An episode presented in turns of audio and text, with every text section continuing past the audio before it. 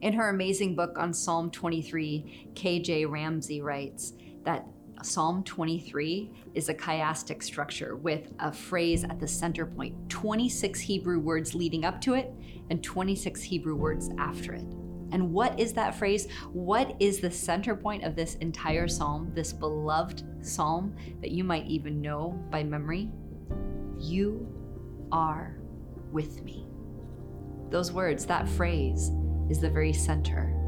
That no matter what, no matter what dark valley or calm water that you're laying beside, that God is with you. The word of the Lord for you today is that God is with you. With you in whatever you're facing, with you in the challenges and the struggles and the joys and the elatement, and with you in it all. May you remember today that God is present, that God is real, that God is active in your life.